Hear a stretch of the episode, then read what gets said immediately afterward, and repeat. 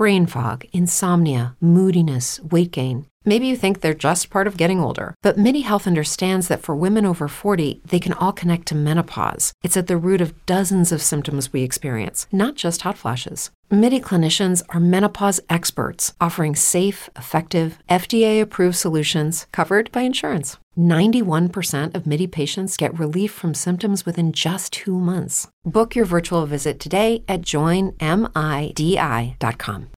As humans, we're naturally driven by the search for better. But when it comes to hiring, the best way to search for a candidate isn't to search at all. Don't search, match with Indeed. When I was looking to hire someone, it was so slow and overwhelming.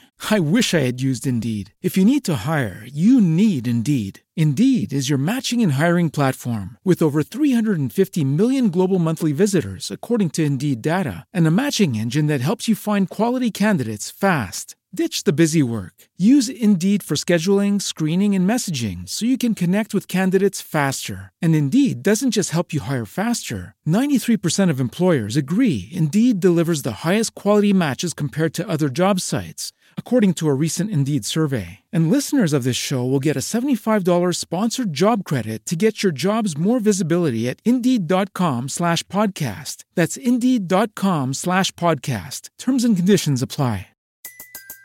Everybody in your crew identifies as either Big Mac Burger, McNuggets, or McCrispy Sandwich. But you're the filet fish Sandwich all day. That crispy fish, that savory tartar sauce, that melty cheese, that pillowy bun. Yeah, you get it.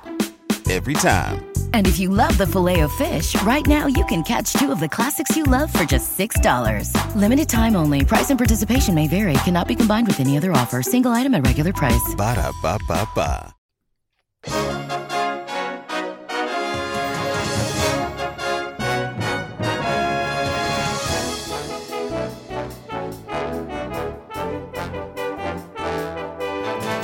What's going on? You're listening to the Film Drunk Frotcast, coming at you not live from a series of fraught locations. I'm Vince Mancini. I am joined, as always, by my co-host, the irregular regular, Mr. Matt Lieb. Hush, little baby, don't say a word. Mama's gonna buy you a mockingbird. And if that mockingbird don't sing, Mama's gonna get you to kill myself. What's up, everyone? I was waiting for like the lum twist that you usually No, put on no those love. songs. I'm going dark this, Okay. this week. Is I'm- that? Do you have postpartum depression? I have post. That's the thing. Men can have postpartum depression. No one ever talks about that. Yeah, yeah. We're breaking the Like, I'm the- silence here today. I'm breaking the silence. men have postpartum depression. Here's the thing pregnancy is really hard for men because we got to sit there not fucking and waiting for the fuck train to come rolling through town and the the tunnel is jammed. All right? Uh huh. Does this make sense? Yeah. I mean, so. So what's happening when when the know. the tunnel the train tunnel is jammed? You've got all these little guys stuck at the train station. oh, you mean your tunnel? I thought you were talking about the other tunnel. I was like, I feel like it's Kind not jammed both. anymore. But no? Her tunnel was jammed, but now her tunnel is closed for repairs. Okay, and so you've got all these angry little guys. Just and uh, I'm t- the train station is at capacity, and it's gonna blow. And they're all raring the- to go. They could smell that mucus plug, and they were like They the can smell the mucus plug. They know it's Get a get it- different doctor that that suggests the best way to heal it. the best way to This was heal it sexual healing. Well, yeah, when you get that feeling, which is the feeling specifically is or like- rippage of the vagina. Well, that's what you say to her. You say, "Look, you need something in there to keep it the wound from closing." Yeah, that that'll help. Sure. Yeah. Like an expander, like for your when you have gauges for your Yeah, ears. like an expander. And yeah. dude. Anyways, do you remember when the It's terrorists like blew a- up the London Underground? yeah. Th- that's what my balls feel like all that time. Mm. Like- Every time I masturbate, which isn't often because I'm very busy these days, it's like Islamic terrorism in my balls. yeah, that time goes away. Well, you know what? You guys both, Joe's That, that's Joe just Joe, Sinclitico's here. Joe Sinclitico's here. We forgot to introduce him. Uh, he's got pregnant wife. Matt just had a baby. Uh, I Joe, have, are you wearing a Woody Allen shirt? I'm sorry. Well, Oh, no, yeah, just in honor of the Fabelmans. Oh, okay. okay. is that Woody Allen? It looks like him. It is Woody Allen. I, I, I, ha- this shirt was in my closet, and I just was like, I never get to wear. I'll never get to wear a Woody Allen shirt except on the Film Drunk podcast. Sure. Yeah, I'm glad you said no that for us. Thank you. it- That yeah, because it, it has to be retired. Yeah. So I thought, okay, Yeah. well, I got to bring No, it out if that the shirt is podcast canceled. anymore. But I'm sorry, Vince. The what's shirt is going on with definitely you? canceled, but it is a cool. Sh- But it is a cool shirt. It And is. the I do like It has the whites of his eyes. The It's cool. glasses. Oh, the glasses. The glasses glasses shine. have a little. It'd be also cool if that little shiny like thing was also just a little bit of drool, because you Yeah, assume he's looking at a child. hmm hmm yeah. He's he's innocent. Um, no, I was just saying that you guys have. Why does my mouth water every time I'm near a Build-A-Bear? God. That's his famous line. Oh yeah, he says that a lot. No, I oh was God, just why does my mouth water? I was just gonna say that you guys have so much to look forward to. Uh, Mm. Like when your child hurts themselves while your wife is gone. That's what happened to me this morning. Oh, no. I mean, well, cause No. so, so first of all, my son has been home from daycare all week because uh, he got hand, foot, and mouth uh, disease from the daycare, where Yeah. they get like a rash on their bottoms and hands and uh, and faces. So Yeah. he's been home all week, which makes it super easy to do work. I don't know if you know that about Oh yeah, no, for sure. toddlers. Yeah. So then, you know, we're like trading off, and my wife had to go. All right. Thank you. Uh, had to go to like an office visit. So she's gone. I'm taking care of the uh, the baby, and uh, he he like just slips and takes a header on the kitchen floor and like splits his lip open and that's Oh, yeah. uh that's the best time for your child to uh injure themselves and and and get blood on your shirt is when the wife is gone i don't know if other parents have told you that but uh, Well, Yeah, I'm sure no, she's stoked. Sh- She's stoked on you too, right? Oh, like, yeah, She's like, yeah. cool. I left for 20 minutes. Yeah. and the So ba- you- baby's fucked up. No, I'm super capable. We just have a little bit of blood on both of our shirts. Uh, it's fine. See, I would have watched the evidence. I uh, would, you know. You can't. yeah. Come on, man. He's got a fat lip. Everybody's gonna see that. No, you just say like, "Oh yeah, that's part." I guess that's part of the hand, foot, and mouth disease thing. yeah. Yeah. Sometimes it makes true. their lip split open. It's weird. Sometimes it gives them a black eye. no, but like, uh no. I, also, your kitchen. Having been to your kitchen, It's you've that got the stupid floor, dude. I'm telling you. It's got the you. stupidest floor in the Yeah. world. It's just like uh it's like a bunch of pebbles glued together Mhm. type thing. Someone thought Which- that was a good idea that your uh, that our kitchen should look like the side uh, of a hotel pool. Like I guess it Yes. just makes you feel like you're on vacation. So it looks like the kind of yeah, it looks like the kind of flooring that people normally have around pools, but Yes. someone decided to put it in my kitchen. Uh, and and it uh makes it impossible to clean. And if a glass Oh, yeah. if glass if glass breaks, it gets it's Yeah. there forever. Yeah, no, I dropped an egg on it the other day, and like I went to clean it, and then I had barely I had like a couple yolk streaks on the kitchen towel because like the rest of the egg just went somewhere else. It's just inside. It's like uh, uh, it's the strangest Yeah. design ever. Where away. it's like, what if you had topsoil in your kitchen? yeah, it's like we, need, something absorbent. We need some drainage underneath the linoleum. It's so strange because all I can think is there's just going to be a whole ecosystem under Oh, it yeah. that. Ugh. yeah, there's But- people is that living a below. Stairmaster? Yeah, it's a stairmaster. Oh, Sorry. I'm mastering the Yeah. art of um, climbing stairs. climbing the stairs. Are you a Stairmaster? Stairmaster. Dude, I do it. It's great. I mean, Yeah. I wasn't the driving force behind buying it, but uh, I'm happy it's here. Yeah. Yeah, like it looks cool. Yeah.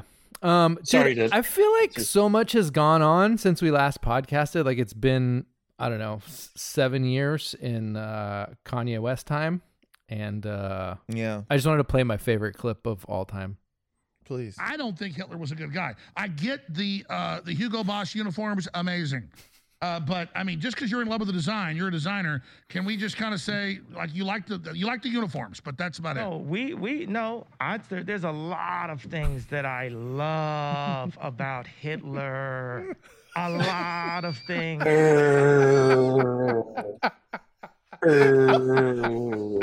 Why does he? uh, uh, why does he? Why does he like emphasize that part? Hitler. It's like he's coming as he's Yeah, thinking he's like about the things he loves. and he's talking about Hitler. He wants you to know that there's Oh. not just one thing to love about Hitler. Like I think that's a key point in this. No, Like, there's why a don't people lot. get it? Just the look on Alex Jones's face. I mean, first of all, it's Alex Jones. He's chosen Yeah. to have Kanye West on his He show. He also loves Hitler, yeah, Yeah, he does. Yeah. He does. right? But he's setting He's like, this up in a we way don't to give. talk about that. He's trying to give him so many outs. He's like, look, look, I know you're a designer. Which, first of all, I don't know that that's like the first thing that I know about Kanye West. Like it's Yeah, it's yeah, in there no. somewhere. Uh, he's like, yeah, you know, like everybody associates the Nazis with Hugo Boss, and you're a designer. Like he's he's doing some fucking gymnastics. There's a lot of gymnastics there. It's like, it's, yeah, that's like a fucking at the end of. That's like saying to any comedian, "Oh, I I know that you're primarily uh, a designer because they sell a T-shirt with one of their jokes yeah, at the end of every show." that says like, like- I'm with bitch on it or something. It says, I'm That's why bitch. you like. Yeah, that's If why you you like, like my "I'm with bitch" joke, I've got uh, T-shirts at the end of the show that you can buy. I still have a shirt that's probably uh 20 years old that says I'm with cock blocker on it and an arrow because some comedian gave it to me for free after a show we did together.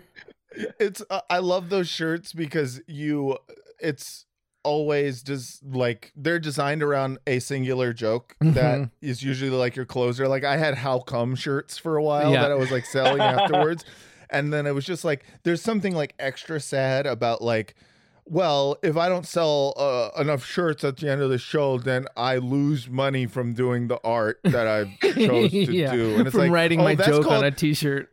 Right, like it's you can't make money from the actual art. You have to make No. money from selling shitty fucking t-shirts about your art. Right, exactly. And it's like, oh, so that's a different business. That's Yeah. like, like if you like my comedy, I have a food truck that operates Monday through Friday. yeah, Quit describing, the like if you're- quit describing Joe's life.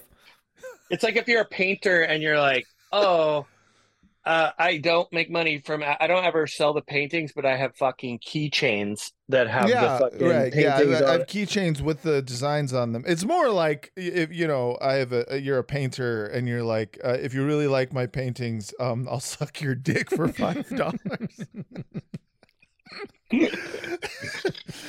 Um, Dude, I, So Alex my Jones is Alex Jones, sorry. yeah. He's doing my all favorite this thing about that. Al- Go ahead. Yeah, I was just I was just gonna say I I, I it's it's almost like Alex Jones wants to like he should have took taken Kanye like before and just been like, look, dude, like so we all love Hitler, okay, obviously, Yeah. but Just, we don't just to get like this I- out of the way. I, I like Hitler. yeah, yeah, yeah. We all, but oh, you, you like, like Hitler. we all love Hitler. We just don't talk. We it's like you get them to love Hitler without saying, hey, you should love Hitler. That's kind of what we're doing, you know. You, you know how, like- um, uh, Kanye, you know how when uh, when blacks say something that's bad, uh, really mean it's good.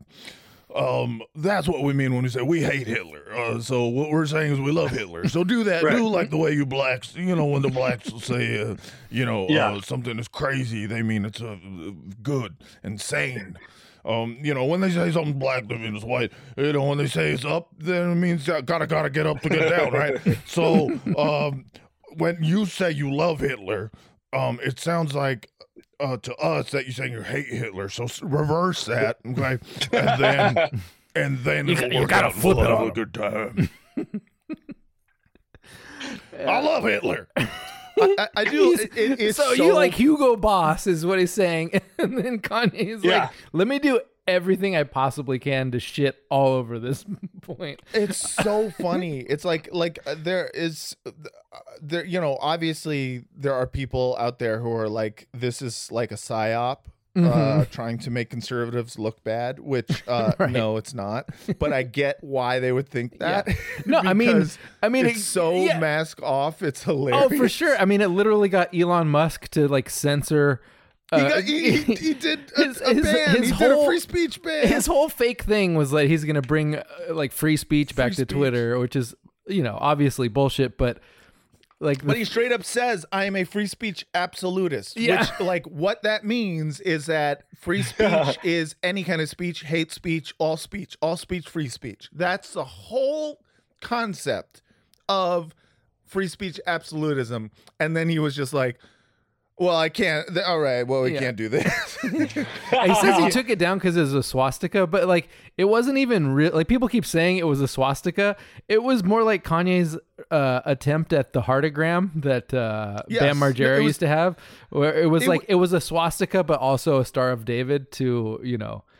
Right, no, it was the. It was honestly, it was Kanye's version of the coexist sticker Yes. that has all the religions. Yeah, but one of them's a swastika. Yeah, he's trying to bring the Nazis together. like the X is a swastika. The X is honestly, it's like so insane that it is. It is. It'd be brilliant if you didn't know Kanye wasn't deeply, deeply troubled and hundred percent serious. Like there are i mean he is getting to like one out of a thousand annoying people on twitter who are like um you keep calling him crazy but what he's saying is actually oh, like no, kind of true and you're like Of course. okay yeah him and every college freshman that Yes. have recognized uh, the complexity uh, at the heart of man uh, but he's Yes. also like he's also like talking with his bottle of yoo-hoo and like a lacrosse net a as a fucking puppet. So I think you have to take into account like all the things that are happening beyond just the words that he's saying. That that to me was the funniest thing when he he pulls out the net and a bottle of Yahoo. He brought props Yoo-hoo. to Alex Jones Yoo-hoo, to please. do a net to do a Netanyahu joke, right. which then he starts doing the voice. And he's like, "Hi, I'm Netanyahu. I'm breaking up Kanye's family." And I'm like, Yeah. "Oh, you don't know who Netanyahu is? you just think he is king of Jews." And and it, it, it is like very clear because number one, if he if he knew who Netanyahu actually was, uh, he would have know his voice is low, Right, right. famously famously low voice, and uh, so like him. Yeah, in the my head he sounds voice- like Kissinger. I can't re- quite remember, but Uh, Yeah, I know he has a very low voice and he almost has no accent, but then occasionally the accent uh, comes out. he's basically like uh I don't know, he's Chad Dracula. Mm-hmm. So like he he's Dra- he's a Dracula who fucks. and I guess all Draculas fuck doesn't matter. Point is he has a very famously low voice and it's clear he just learned who Netanyahu was and he was just like uh, for some reason blaming Netanyahu for his plight. It's like, dude, you are very confused about Jews. Like I knew already he had some insane thoughts about Jews because he kept saying insane things about Jews, but the fact that he was like like his him targeting Netanyahu makes so little sense that I'm not I'm not sure where he's coming from other than he, I know some people call him BB. No, some people call him Yah- Yahoo. But we're gonna call him Natin. What you want, Natin? Hey, yeah, right after this, I'm gonna say you're crazy. I'm gonna take your, your family away from you. We're not done with you yet. You cannot cause free thought. We have to control the history books. We have to control the banks, and we have to go and kill people. Also, we're in the pedophilia.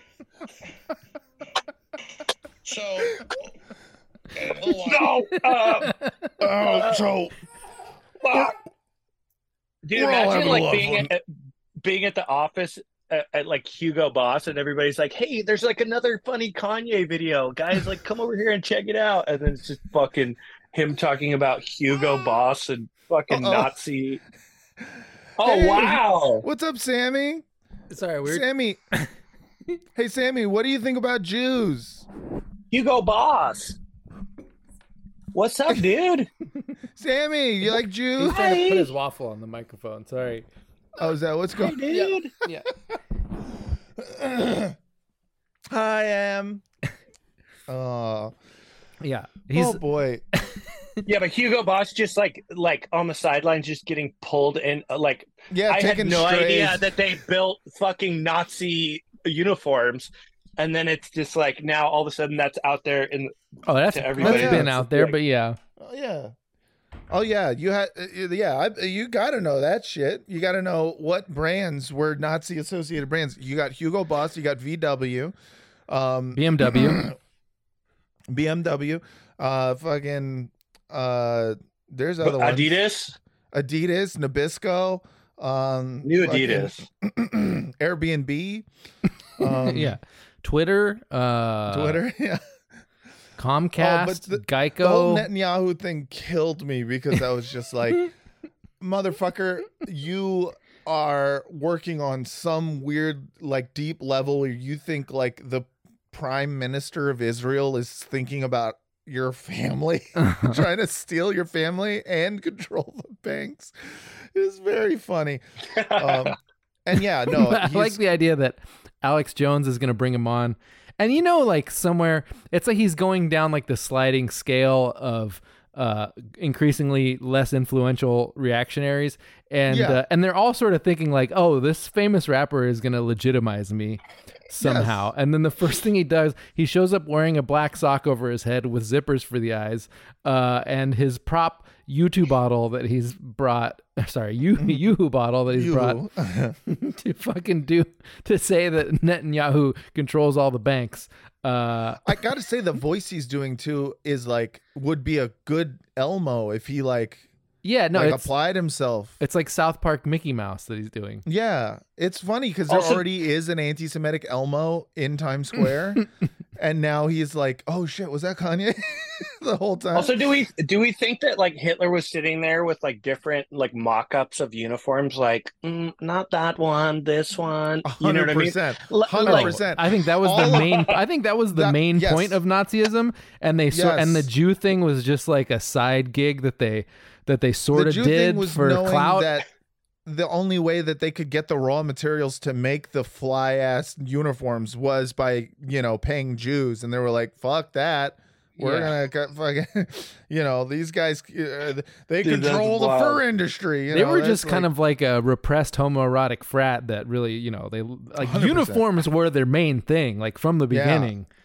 Exactly, dude. Exactly. Like literally, it was all aes- aesthetics. Like fascism is just, it's about. That's why you see like all the modern like neo-fascists are like, uh, you know, uh, em- uh reject mo- modernity. No, they're- and, they're you angry- know, the first thing they're angry at- tradition, and it's always like you know by tradition they mean like uh strong A smart haircut, like literally like a smart yeah, haircut, a smart and like a haircut and a tie. Yeah, exactly. Like the fir- that's why the first thing they're always mad about is like people uh, they, they they go straight to like oh you know someone with blue hair that's like woke. It's like they don't yeah, they're- like the big thing about them is they don't like that they're sloppy. I think is a big Right. issue. Yeah, they they they have a, a big problem with ugly people, which is very funny because they are some of the ugliest people in the world. But they're like, yeah, but I've only been made ugly because of modernity and the Jews, the Jews. Um, yeah, it's uh, it's a great time to be Jewish in America. Yes, yes, very it's a much lot of fun. Um, well, I'm learning. I'm learning more about Hitler than I ever. Th- uh, Kanye's having like a, a, a fucking impact on my level of Hitler knowledge now Yeah, because I didn't know any of this Dude, fucking he's shit. he's raising awareness, man. Now you know. He really is. the the amount of like like what did he say he's like everyone has has something about them that's you know wonderful especially hitler um and uh like he his whole thing was like hitler invented highways and microphones and i was like hitler did what now I'm, I'm sorry huh and uh microphones been around before hitler dog right? Yeah. What was he making his speeches on? yeah uh and highways Before this, I was just talking into a beer into a beer glass. we had the beer glass and then we had a string uh, that went all the way across town so that and then a bigger beer glass and then i would go hi i hate the jews Hello, it's but me, then i said what if we made this with with uh with wires and then i did it Yeah. I, invent, I I invented a lot of things. I invented peanut butter. um, what did I invent? I invented um, a post-it note. The post it. Yeah, I was the first person who said, uh, "What if we put a little bit of glue there?" Yeah, and uh, let's see, what else did I invent? Uh, all all puppets. I was Oh, the first person to say, "What what if we uh, made like a little guy, right?" So what if there was a There's a- tiny little man sitting on my lap? yeah, a tiny man sitting on my lap. I move his mouth and I make him say like "fuck you" to me. Sometimes he like- argues with me. Is that he the funny argues with part? me about things, and uh, everybody laughs. Everyone has a great time. What else did I? Oh, I invented the bobblehead. I was the first person to say like, what if uh, like a miniature, but with like a head that's big and go whoa whoa whoa whoa. That would be fun. um, I invented the Sybian. oh, the Sybian. Oh wow. Yes, I said That's the uh, sex? Women. Yes, I said women very much enjoy when their clitoris does vibrations. Yeah, so I said, what if we made some sort of contraption where you sit on it like a saddle, and then on the Howard Stern show, oh, I invented Howard Stern. Uh, on the Howard Stern Mm-hmm. Wow. show, uh, women could sit on there and have an orgasm, and everyone laughs, but they also get horny. I invented the sun. I was the first person to say it's too dark. uh, anyways, Oh, he's he's leaving. What happened? oh, I just got tired. Uh, I I have a new invention. It's called sleeping. Okay. Ever heard of it? Are you gonna do it forever now? I would like to. Bye. Oh shit! He killed himself. Oh darn. Oh darn. That's too bad. Yeah. Now Kanye went on like uh Gavin McInnes's show. Yeah. And uh, People forget on, like like- uh, like all these people. I mean, they're basically platforming who someone who's clearly in the midst of like a manic episode or some Yes, sort of like mental breakdown. and like with with uh with Alex Jones, like that is kind of Alex Jones's claim to fame. The first time I was ever aware of Alex Jones was when Charlie Sheen did that fucking interview where he's talking about winning and being like a warlock and all that shit. And uh, and I was like, who is this fucking discount Rush Limbaugh who who is just like sucking this guy off and uh, and playing into his his every delusion when this guy's clearly on a ton of drugs right yeah. now. Yeah, I I feel like um you know Alex Jones and and not just him but like a, a lot of these grifters they're always like desperate for um an actual celebrity Yeah. to you know to give give them the real scoop on Hollywood and right. I mean, and whatnot. also like a celebrity in the midst of a breakdown. Like it's it's hard to do better ratings than that. Like do better ratings wise Right. than that because it's like, of course, everyone's gonna report on this celeb fucking smearing shit on the walls. yeah and that's a uh, guess what? They have to play the clip from your show when they do it. Yes, but the great thing uh about it when it comes to like Kanye is that like his mental breakdown is is totally I mean I mean uh, for for all of these fools, these like right-wing people, they're all in a contest to see who can be the one to like get through to him on an intellectual level. right? Yeah. And he is just so like he's He just, just so shows up with not his underwear on his head. Fucking. Yeah, I mean, Like- I, I, well, I think, I think that's like a funny part about all these guys is that they, they're like, well, I'm not anti-Semitic, I'm not racist, and here's, here's, here's my thought process of why, like Mhm. that Gavin clip. He's like, he's like, blacks, they, they kill everybody, right? But when I meet a black. I treat them like this is the first black I've ever met. Uh, you know what I mean? Like Yeah, he right. says some shit like that, like that in his mind. That's what he's been telling himself. I'm not racist because I this is how I think about Yeah, it. and he said, "Do you?" And that, he tells you- Kanye, Yeah, do you do that with Jewish goes- people? yeah, And and he goes- Kanye goes, no. He goes, "Nope," just straight up. And So it's like they're trying to work their bullshit on him, and Yeah. he's like, "What are you guys talking about?" Like, confidently, like Hitler. confidently, just Yeah. like, Yeah. no, I don't. No, listen, a I'm lot of things. tired a lot, a lot of things. I don't like Jews, and I'm tired of pretending that we all do. It's like it is very, very mask Yeah. off while wearing a Yeah. mask, which is yeah, that's the irony. See, he's still an very artist ironic. through it all. He's a true artist. yeah, they're like, oh, how can I? I'm, I'm gonna like help him clarify what he's actually trying to say, and Yeah. he's like, yeah. So what I'm trying to say is, I love Hitler. So good, and I love it too because can like, I make it clearer? they don't have you know the right doesn't have like I don't want to say like celebrities like modern like or like, no, it's uh, always a discount like state fair ass celebrities like Kevin It's always Sorbo just- and fucking uh, and right the guy who played the and Dean Cain and like yes yeah Dean and they Cain. fu- And Rob they- Lowe. No I think Rob Lowe's cool I think you mean Rob Schneider maybe. oh yeah No, I thought Rob Lowe was like some fucking fucking dude. I think I Rob don't- Lowe I don't is remember. I don't. I Rob don't Lowe is that. very I thought he was the most- bland. like I thought he's bland and neutral He's the Like, guy he who goes shows up wearing a, a, a hat that says NFL. NFL on it to a football game, to which the is great. Super Bowl Yeah. um but no um what was i gonna say uh yeah no but like finally with kanye they're like we finally you know we have a black you know Yeah. and uh and then and a famous one, like a really famous one. no right like like a very Like famous the most famous. black yeah. guy and they're and he's just like i love hitler and they're like no our black Yeah. No! Our black. it's so No, great. not our black. not our Yeah. black Jewish. all right All right, but yeah, I mean that was fun. And look, we'll get to the Fabelmans at some point because I made you guys watch it. Um, speaking of jews Hey everyone, Matt Lieb here with an annoying mid roll ad that I'm going to be playing until March 17th. Why March 17th, you ask? Well, because I'm going to be co headlining the Sacramento Punchline on Sunday, March 17th at 7 p.m. with my wife, Francesca Fiorentini. I would love it if you all bought your tickets to it. It's going to be really fun.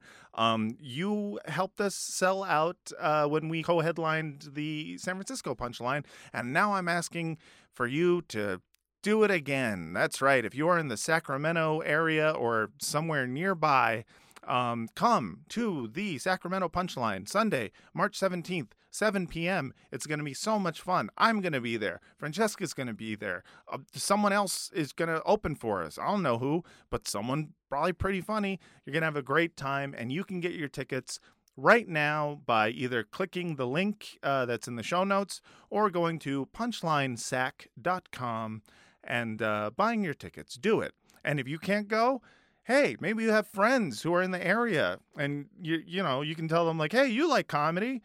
Come see this guy who does a podcast and his wife who also does a podcast. It'll be great." So, yes, please come Sacramento Punchline March 17th. That's a Sunday at 7 p.m. Come, enjoy, laugh, love. All right. If you're a woman over 40 dealing with hot flashes, insomnia, brain fog, moodiness, or weight gain, you don't have to accept it as just another part of aging. The experts at MIDI Health know all these symptoms can be connected to the hormonal changes of menopause. And MIDI can help with safe, effective, FDA approved solutions covered by insurance. 91% of MIDI patients get relief from symptoms within just two months. Book your virtual visit today at joinmidi.com.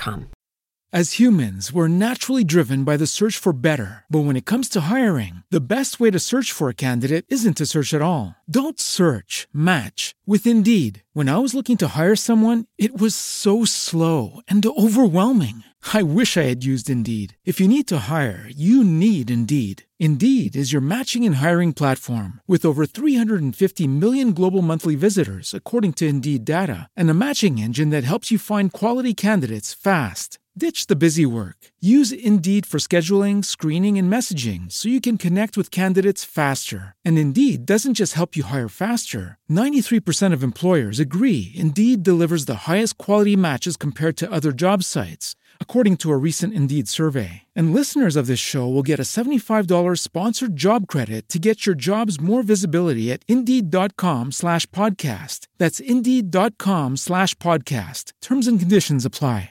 What's the easiest choice you can make? Window instead of middle seat? Picking a vendor who sends a great gift basket? Outsourcing business tasks you hate? What about selling with Shopify?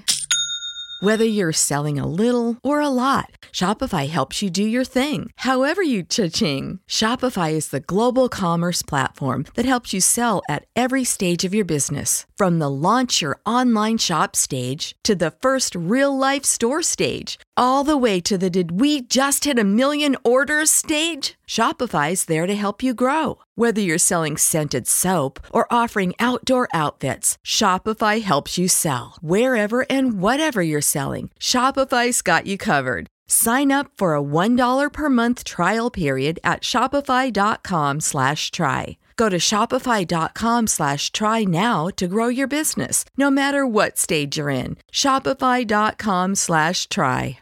We got to talk about Fabelmans. But what? but uh, there was also the huge article about I don't know if we ever talked about her the the Grey's Anatomy writer who oh, please. I, I I just found out about this last night. oh really And oh yeah Yes, I had no idea. I, I had read some other I knew about some other writer who pretended to be like a um like she stole valor in order to get into a writer's room. Mm-hmm. Probably, yeah. That was basically this. It was, yeah, yeah, yeah. But no, no, th- this no, is this was a different one. The other one stole valor by pretending to be in the military, and that was Yes. fake. And this is a completely different writer who uh, pretended to have cancer, um, Oh, and parlayed it, parlayed it into a job writing for Grey's Anatomy. It's kind of funny because like.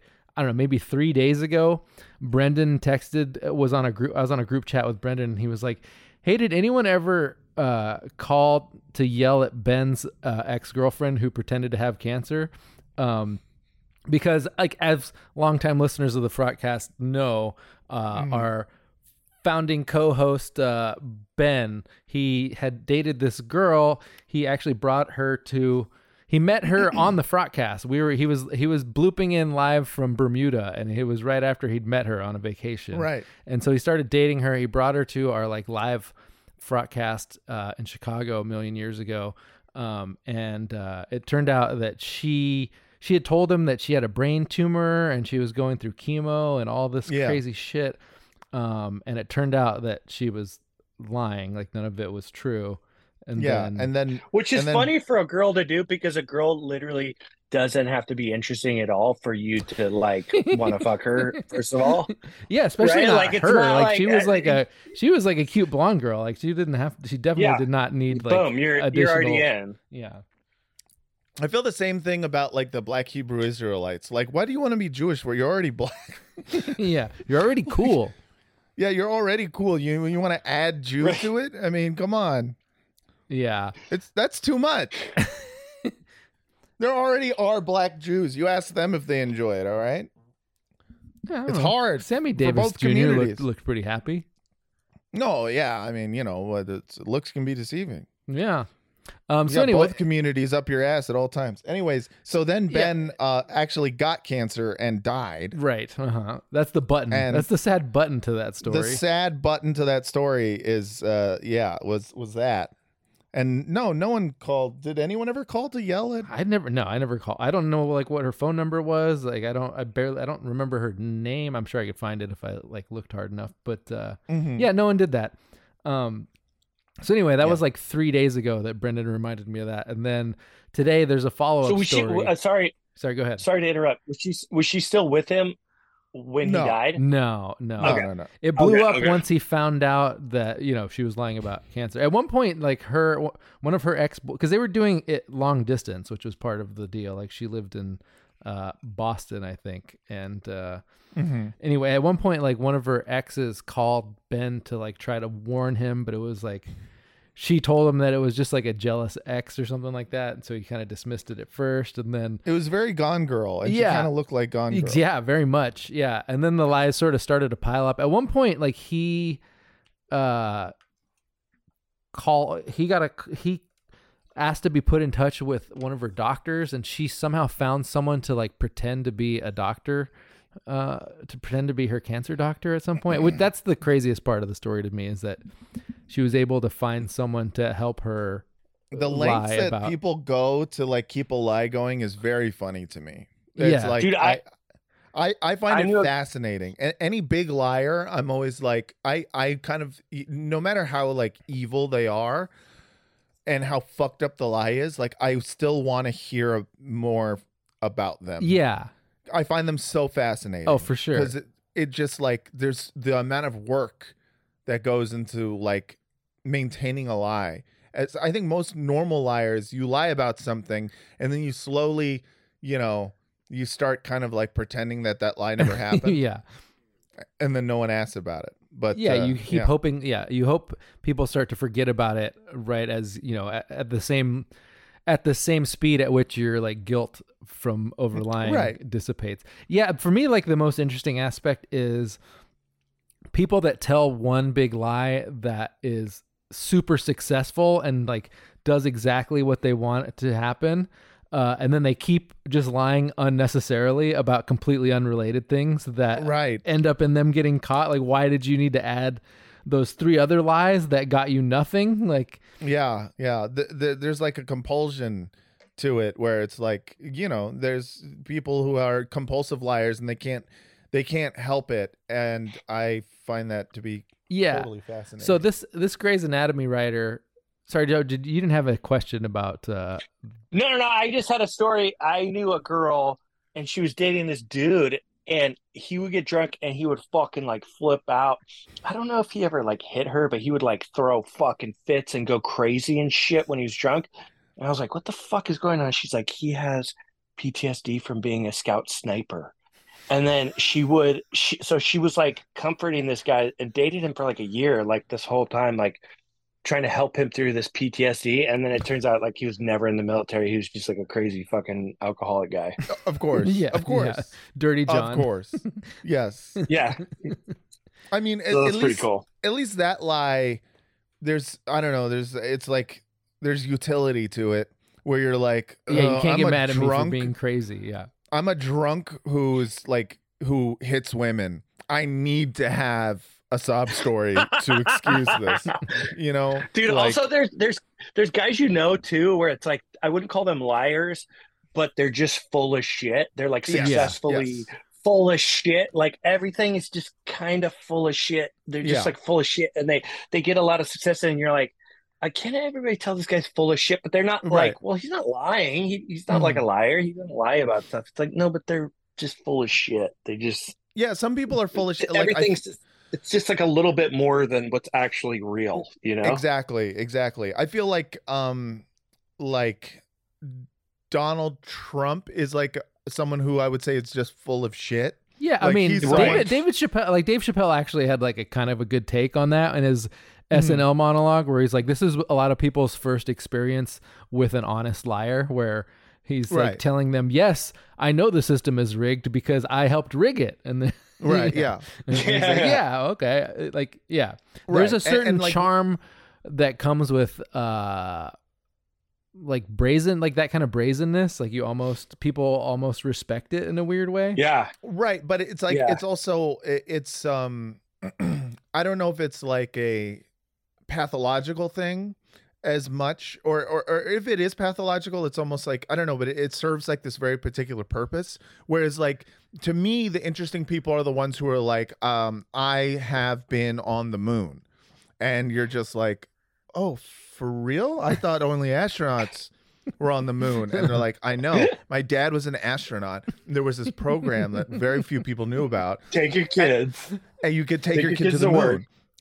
So I went to the moon. I walked on the moon. And like those people are interesting to me because I'm like, there was no purpose to this. Right, yeah. Like, Right. like uh, you Yeah, yeah, lied yeah. for no reason. There and was- the amount yeah. of there was work. One, there was one time we yeah, were, it's like the intent is the difference Yeah, between the full intent, of shit yeah, and a yes. liar. there was one time It's where like there's a w- purpose. we were at some house party and I was with one of my college friends and we're meeting these we met we met these girls and we are talking to him and, and he was just like oh yeah we're from Utah and they're like oh really blah blah blah and, and uh, they walked away and I was like why the fuck would you tell them that we're from Utah that's not that's like a weird thing to lie about why like you could have picked like a cool place or said like I mean nothing place in the world. nothing wrong with Utah, but like it's a weird place to lie about being from. And he just goes, "You got to lie to them so they know you don't respect them."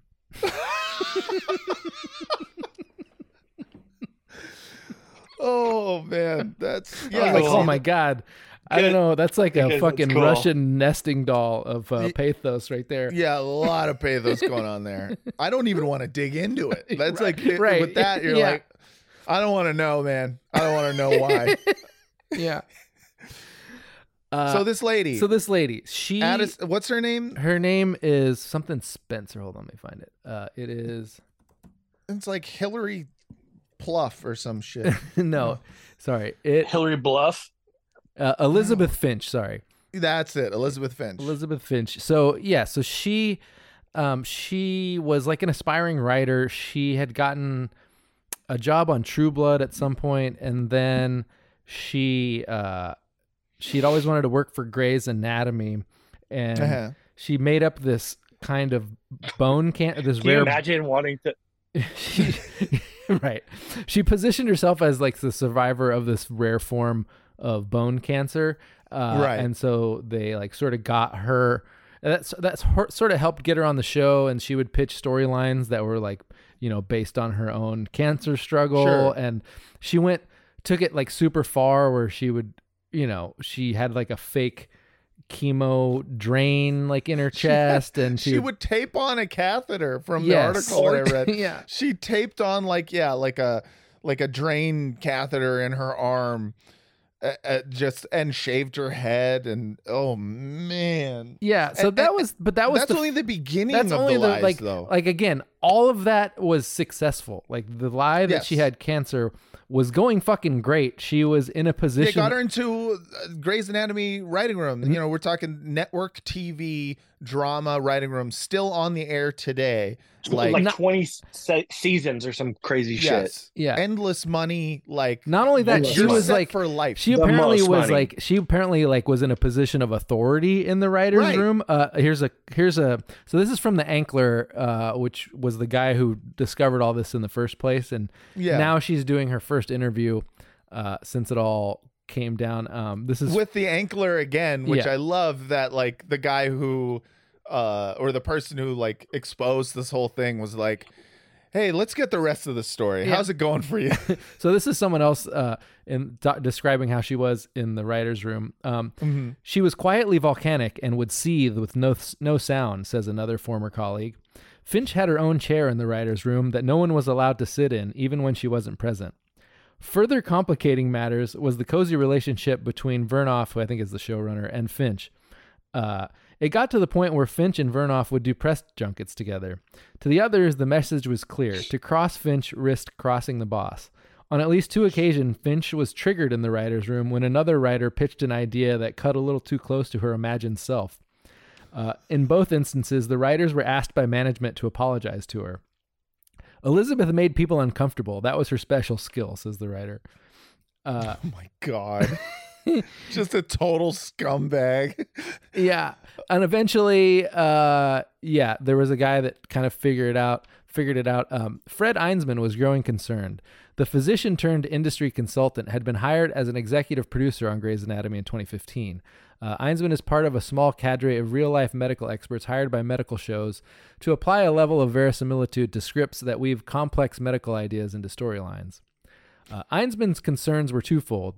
He was both confused and skeptical of the stories that one writer in particular had been sharing about her own life. At the time, Finch had consolidated a fair amount of power within the writer's room uh, and was comfortable throwing her weight around. Uh, uh, She was now regularly sharing stories with her colleagues about her cancer and chemotherapy, but in Einsman's estimation, her demeanor and anecdotes didn't square with the reality of actual cancer treatment. He was also upset with the dynamics among some of the writers. He specifically didn't like the way Finch treated some of her colleagues. She would often bully other writers and regularly weaponized her cancer survivor status to silence critics. Uh, Einsman took his concerns to Vernoff and Human Resources. Uh, according to several sources, the concerns were ignored. Um, yeah. So basically, is you know, like all this eventually came out. Um, but to me, like the most interesting part of this is that she did all this. It worked out. She was in this position of authority, but she just like couldn't stop. Like she eventually would. She started writing like essays about you know being a cancer survivor and working on Uh-huh. Grays, like in uh, like you know for Elle and uh, the Hollywood Reporter, and just had like random details uh, in there. Like she claimed that she was at the vic the she, she claimed that she was uh, at the Tree of Life synagogue shooting. Um, Why? and that uh, at one point she like sorry I gotta find it. She was in building two during 9 11. She, she was. Yeah, after the 2018 terrorist attack on the Tree of Life synagogue, uh, Finch claimed that she'd been a regular congregant there in college. She'd attended nearby Carnegie Mellon for undergraduate degree, and that she'd lost a close friend in the shooting. She asked for time off from Grays to fly to Pittsburgh to help make burial arrangements for her deceased friends. Uh, she told people the FBI allowed her into the site to help collect the remains, as required by Jewish tradition. Mm-hmm. The only true part was that, yes, while in college, she had attended a few services at the temple. She did not know any of the victims. Then came another doozy. Like uh, uh, that's the craziest thing. That's the craziest thing. You already are like you actually did attend some services at Tree of Yeah. Life. You have a connection Right. to this synagogue. You don't need more than that. Yeah. Other than like, what do you like? You're flying out there going like, I knew these people. Like you fucking psycho. um, yeah, That's like it's it's every single poster online who's just like every single thing has to be about me. Like Mhm. that's what it reminds me of. Like I am the main character of the universe. and I have And- receipts for some reason, and Yes. also, yeah, it's like yes ending themselves. Like no one's in there, Yeah. no one's there. It's like yeah, and I was one- there, uh, and I had to go, and the FBI left let me in to take care of the Yeah, remains, uh, and Yeah, yeah. And I knew them. And uh was survived the Holocaust. And I got cancer at the Boston bombing.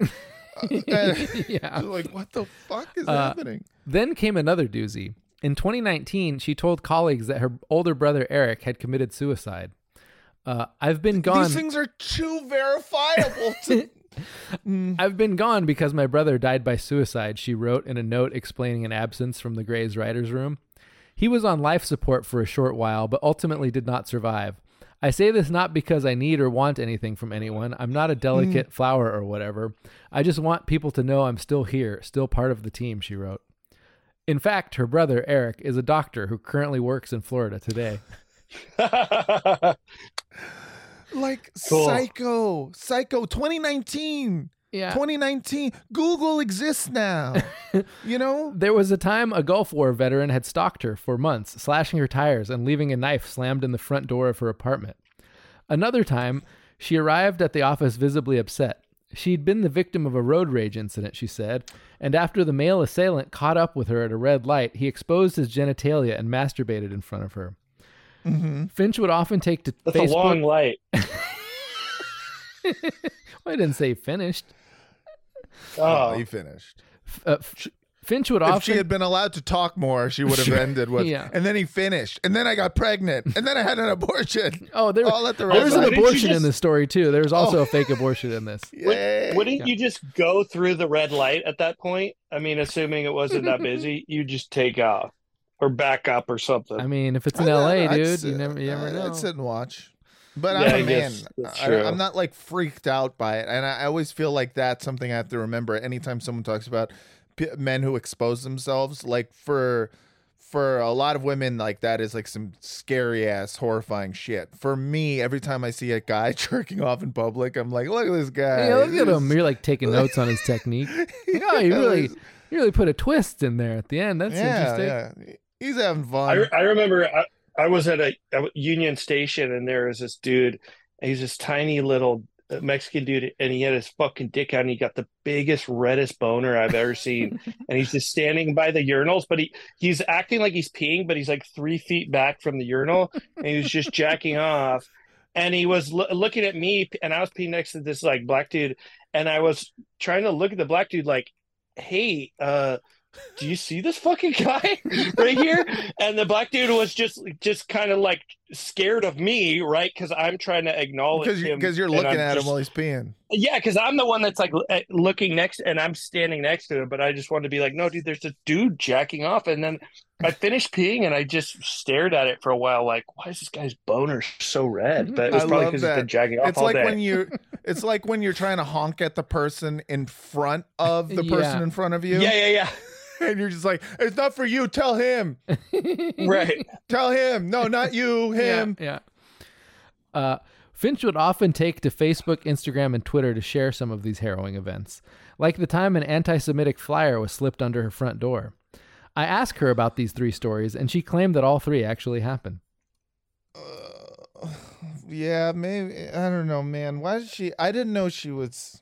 I didn't know she was Jewish, and that like ruins it for me because I'm so I like that annoys the shit out of me because the number one fucking like anytime something anti-Semitic happens, like someone draws a swastika, everyone's like, it was probably the rabbi. And it's because assholes like this exist. It's like the Jussie Smollett thing, Yeah. where you're just like, God damn it, Jussie, do you know like how much yeah, how much you like ruin it for everyone else who actually experiences that shit. Ugh, what an asshole. Yeah, and when Um, people do it, I'm sure they're like partially feeding on the fact that like, yeah, people might not believe you because this is too weird. Right, right. Exactly. I mean, and so uh, wait, so she had an abortion? Yeah, she lied about an abortion at one point. Hold on, I gotta find that part because it's whoo. Uh, oh yeah.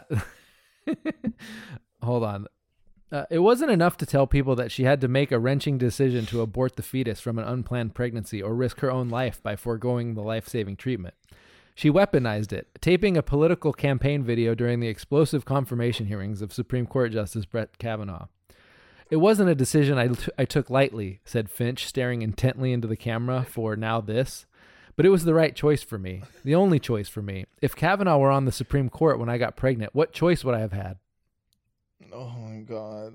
Oh god. Dude, you, do you think that this woman would have had like I, I'm sure there's people that are this fucking crazy in every industry, but I feel like LA is uniquely set up to Oh, yeah. for them to actually succeed at it, whereas everybody Yes. else would be like, "Hey, that person's fucking crazy. Like, get away from them." I mean, Ugh. Yeah, like the whole uh, the whole Because thing like is in LA, you're like trained not to ask and fucking Well, question. I and mean, be like, you're supposed to believe. Yeah, you're supposed to believe abuse survivors. That's like the whole uh, the whole thing. And and that's like ninety nine ne- point nine percent of the time, it's probably true. But then you get this one asshole. right. That ruins it for everybody. But that's So- yeah, kind of what makes them interesting too. It's like, what the fuck is wrong with you? So, uh, like part of this like new article that that kind of like update the interview with her, it goes today she's an absolute pariah. The mere mention of her name in certain quarters of the industry causes visible revulsion. Her phone doesn't ring. Her emails go unanswered. Her wife left her. Family members disowned her, and she's no longer allowed to see the children she helped rear for several years. She fills her days talk, taking long walks and talking to her therapist. And I'm thinking to myself, how many of those are lies? yeah, no, I know. So she's a les- she's a lesbian. I guess I don't know. No, yes, okay, dude. Not only that, so she met this uh this abuse survivor Oh. uh in some sort of like therapy context and Oh. and like married her and this woman had like five kids from an ex-husband who was like abusive and committed suicide and she took parts of her story like she probably took the suicide Oh thing and like invented it for her brother so yeah it was like a whole a whole deal. Um, uh, to your point, Matt, like that was, I mean, that was the big question the whole time I was reading it was like, how much is she still lying about now? And like, what is the angle here? Cause for sure there's like an angle to doing this in the first place. Um, and th- there's a little piece. Uh, a chunk of our final conversation was spent discussing an upcoming photo shoot that would take place at her house. She was worried about the logistics and weather, and on several occasions, she asked who the hair and makeup artist would be. After the shoot, she emailed to ask if she could have some of the extra photos that weren't used. She was particularly interested in shots showing her crying. God. She also she also wouldn't let the guy into her house for some reason. Yeah, it's like there's still a whole whole lot going on there. Right. I love You're one of still the a crazy person. It didn't fix anything. One of the quotes was, "What I did was wrong, not okay, fucked up, all the words." I, people who speak like the, with the soy dialogue, I'm like, you're all fucking. Yeah. it's like you're all fucking crazy. All the words. Well, you're a writer. Oh, I'm just so ex- exhausted from apologizing to everyone that uh, you guys can fill in the blanks on this one. Oh my god. Oh man. Finch is still adamant that her compulsive lying was solely a product of her real life trauma. Yeah, I'm sure. I'm sure that's uh Yeah, now I'm her sure. now her story is that it was a response to her older brother being abusive. Um, and, the one uh, who he said killed himself. yeah, that's the one. Yeah, God. and maybe he was, but when you already pretended that he had suicide, uh, that he committed suicide, and he didn't, uh, it's a little harder to believe now. listen, my older brother was fucking abusive as shit, and I lie v- about very little things, mostly about movies I've seen or haven't seen. Mm. Sometimes I'll say I haven't seen a movie I've seen, or I'll say I've seen a movie I haven't seen. Sometimes It's I won't weird thing. remember that I've seen a movie. Yeah, That happens. Sometimes I'll be like, know. "Oh, what movie?" and then I'll Google it and I'll find my own review, and I'll be like, "Oh, yeah, I guess I did see that." yeah, I saw it. Oh, I loved it. Yeah. Best oh, movie I've look. ever seen. Yeah, look, I gave That's it a solid B plus. Interesting. Oh man. Speaking of So- solid B pluses, uh, Ooh, yeah. we all saw the Fabelmans. Steven, Speaking of Jewish liars, uh, Hey everyone, Matt Lieb here with an annoying mid roll ad that I'm going to be playing until March 17th. Why March 17th, you ask? Well, because I'm going to be co headlining the Sacramento Punchline on Sunday, March 17th at 7 p.m. with my wife, Francesca Fiorentini. I would love it if you all bought your tickets to it. It's going to be really fun.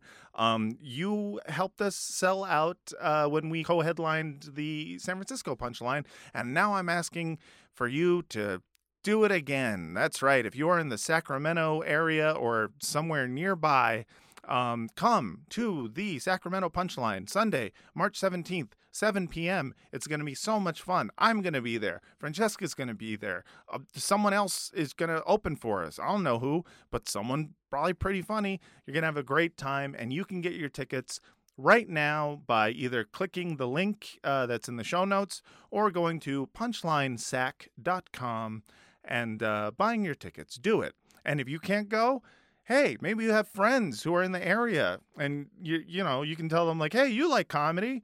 Come see this guy who does a podcast and his wife who also does a podcast. It'll be great." So, yes, please come Sacramento Punchline March 17th. That's a Sunday at 7 p.m. Come, enjoy, laugh, love. All right. Everybody in your crew identifies as either Big Mac Burger, McNuggets, or McCrispy Sandwich. But you're the filet fish Sandwich all day. That crispy fish, that savory tartar sauce, that melty cheese, that pillowy bun. Yeah, you get it. Every time.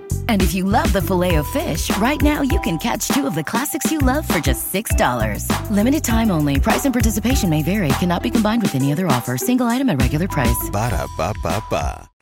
sorry, this is a very anti-Semitic, I think- like Semitism heavy episode. No, this was about a Jewish truth teller. I think this was That's Steven right. Spielberg finally telling us a little about himself.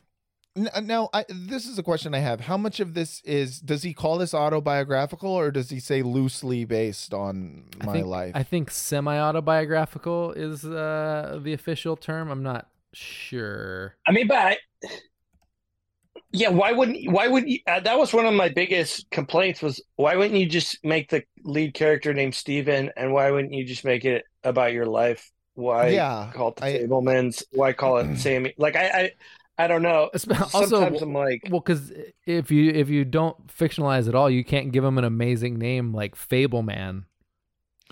I felt like That- yeah, I hated that. yeah. To me, I was like Fable, man. Like, hate like it.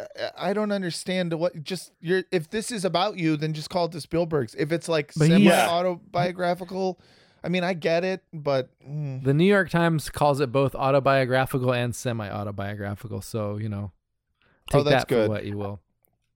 I guess I didn't really have a problem with that when I saw Eight Mile, but I feel like I don't Eight know. Mile is But Eight Mile not had rap. really autobiographical. No, yeah, no. This one is much more like directly autobiographical. yeah, that, that's true.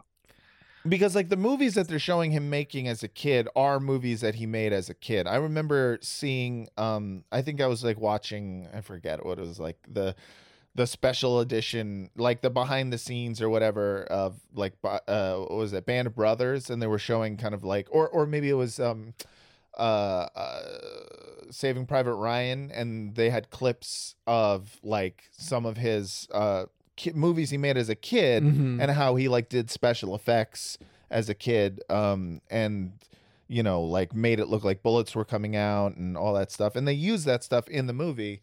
Um, so I was like, okay, so this is this is bi- a, a biography in a sense, but the they're not telling us what stuff isn't real. So Yeah. I'm like, so did his mom leave his dad for his dad's best friend? I Is believe a- that, part was true, or the, at least that there was a Yeah, like that a part's divorce, true. divorce involved. right. No, that part is Um, true. They the mom fell in love with the. I remember that. That is a real thing. So mom fell in love with Seth Rogen. That's uh did the mom really get Yeah. a monkey? Like these are the questions I have. Like is the monkey the monkey Yeah. feels like it has to be real cuz why would you add that? Why would you add the monkey? thing? It's not even a good like metaphor, you know what I mean? Mm. It's like too it's too out there to be fake. Like it's not it's not um poetic enough to be like, "Oh, we just added that for flair." Like Ah, I like the monkey. I mean, dude, that's production no, values. No, right I like there. it if it's real. I assume it's real that he, her mom, his mom got a monkey, be and named it after the man she loved because she missed him so. Like that, I yeah, that's true. real. I guess. Mo- Steven's mother, Leah Spielberg, really did bring home a monkey to be a family pet. Yeah, okay, that's good. So I'm glad. you correctly surmised that it was true. Yes, Fair yes. enough. I just want to make you know, like eh, like there are things in it. This is my problem with like semi biographical or autobiographical things is that I'm like, okay, but there are aspects to this that I I know already it's a dramatization. When someone does a biopic or whatnot, I already know it's a dramatization. There are going to be some things that you add, you know, time timelines change in order to make something more kind of like wrap it up in a nice bow and like whatnot. But like, if you're calling it the Fabelmans, then I'm like, okay, some of this is going to be a fable, right. Yeah. and so I don't know what it is. So Yeah. I still feel like Yeah. I don't the know. title the fuck is Steven like Spielberg is. the, a liar. right. He's Yeah, calling himself yeah. a liar in the title, and you're like, ah, okay, well, uh, um, Oh yeah. Okay. Cool. But yeah, so the movie is essentially about Steven Spielberg uh, as a kid and the family he grew up in, and uh, um, I, uh, I, I liked it because I like Steven Spielberg movies. Like I just Yeah. in general I, liked it them- because I like Steven Spielberg movies and I like coming of age, uh, semi autobiographical movies in general. Yeah, yeah. I, I so I'm uh, and I, I'm also a fan of like it. Kind of like was able to skate by, um, or or it avoided my usual. I think our usual critique of biopics, um, in that yes, it was made by the guy who the subject is the subject of the movie, but it's also not um a movie about how he overcame so much. You know what I mean? Yeah. It's it's more about like they they really do hammer home that like he he led a a, a pretty like privileged life. Like Right. he, his his life was like pretty happy. I mean, it's mostly just them being a family together, laughing and playing, and until the divorce happens, you know. Yeah. So- well, until the guy puts a bagel in his locker. Right until he moves to uh to like Palo Alto and everyone Yeah. hates Jews there. Santa which- Clara. Yeah, that was weird. I was like, wait, there were there were less Jews uh, in Santa Clara than in Phoenix. Like t- to me, I mean, I know Jews are a desert people, but uh, like Well, I just assumed. I, I did. I first of all, I grew I grew up around a ton of Jews in California, and I never heard anything anti-Semitic till I went to University of Arizona. Literally, I never heard anybody even say anything anti-Semitic. Mexican, black stuff for sure. But when I moved to University of Arizona, I remember I was with my roommate and his friend, and they were from Tucson. And his friend at one point said something. I can't remember what he was talking about, but he said gypsies and he goes, "This is like gypsies and Jews," and it made me laugh so hard because I was like, "Jew? Like, what do you have against? Like, I was, I, I, Like I hadn't gypsies. heard anything." And then, and then I was also just like, "Gypsies? like, there's not a gypsy or a Jew for a hundred miles around here. Like, what the fuck are you even? Yeah. Yeah. No, I, I the yeah. same thing with me. It wasn't until college that I realized that there were that there were people who actually like just Yeah, it- said anti-Semitic stuff and had never met Jews. Mm. Oh, was that like, was right. me. I think it happens outside that was of me. like I, I didn't. I didn't know there's- Jews like existed really until. I mean, I knew like my Yeah. dad knew one had one Jewish friend who was like the math teacher at the junior college where my dad taught at. Like that was the one Jewish family I knew growing Right. up, and then so I knew like they existed, and you know I had met like a handful. But then when I got to college and there was like nine of us in a suite at college, I think five were Jewish or something like that. So Right. uh, uh, I guess uh, I, that was like when I realized, oh, there's like a lot, there's like a lot of Jews in the world. I Right. thought it Yeah. just- yeah. See, I I grew, the- I grew up where Yeah. it was like I, I was going to bar mitzvahs and shit, and just Right. like being like coming home to my parents, being like, "Dude, uh, Jacob got five thousand dollars, Yeah. and Yeah. a full fucking party, Yeah. and Yeah. there's I get fucking nothing. Yeah. you know what I mean? Tone like Loc that- that showed was up fucking uh, to play Yeah. Paul's fucking Yeah, bar mitzvah. exactly. like, why do we not have this? Yeah. What the fuck is going on? Seriously, yeah. Why aren't we Jewish? Yeah, Yeah, and no, it was I- I- weird. like as soon as I met Jews, I was like, "Oh, these are like m- people that are more like me than the people that I did grow up with." Right. Right. Right. Yeah. like Yeah. these people are much more like me and my family. Like the, these are like other people that like to complain uh, and uh, Right. and and like are value like intellectualism above Right. like you know the Protestant work ethic or whatever. Yeah, uh, the weird thing about like go like I had the a different experience in terms of I went when I went to college. Before I went to college, I was like, the whole world is either it's half Jewish, half Christian. That's Mhm. that's Right. everyone. And That- then I went to that's I college, and I was like, oh, there's no, like Jews are like there are people who've never met Jews, and I was like, oh, that's Yeah. wild to me. How do you even know Right. about Jews then? Like, how did Yeah. where did you hear about it? And it's like, well, TV Yeah. and stuff. And so, Yeah. well, you hear about them when, when you go into the bank and you ask who owns it. yeah, right. You go, who owns who who runs this bank? And they're like, you mean Shlomi? And it's just a guy with a full, and he goes, he's like counting the money, going, idle, idle, idle, idle, idle, and it's like, I knew it. Yidle diddle.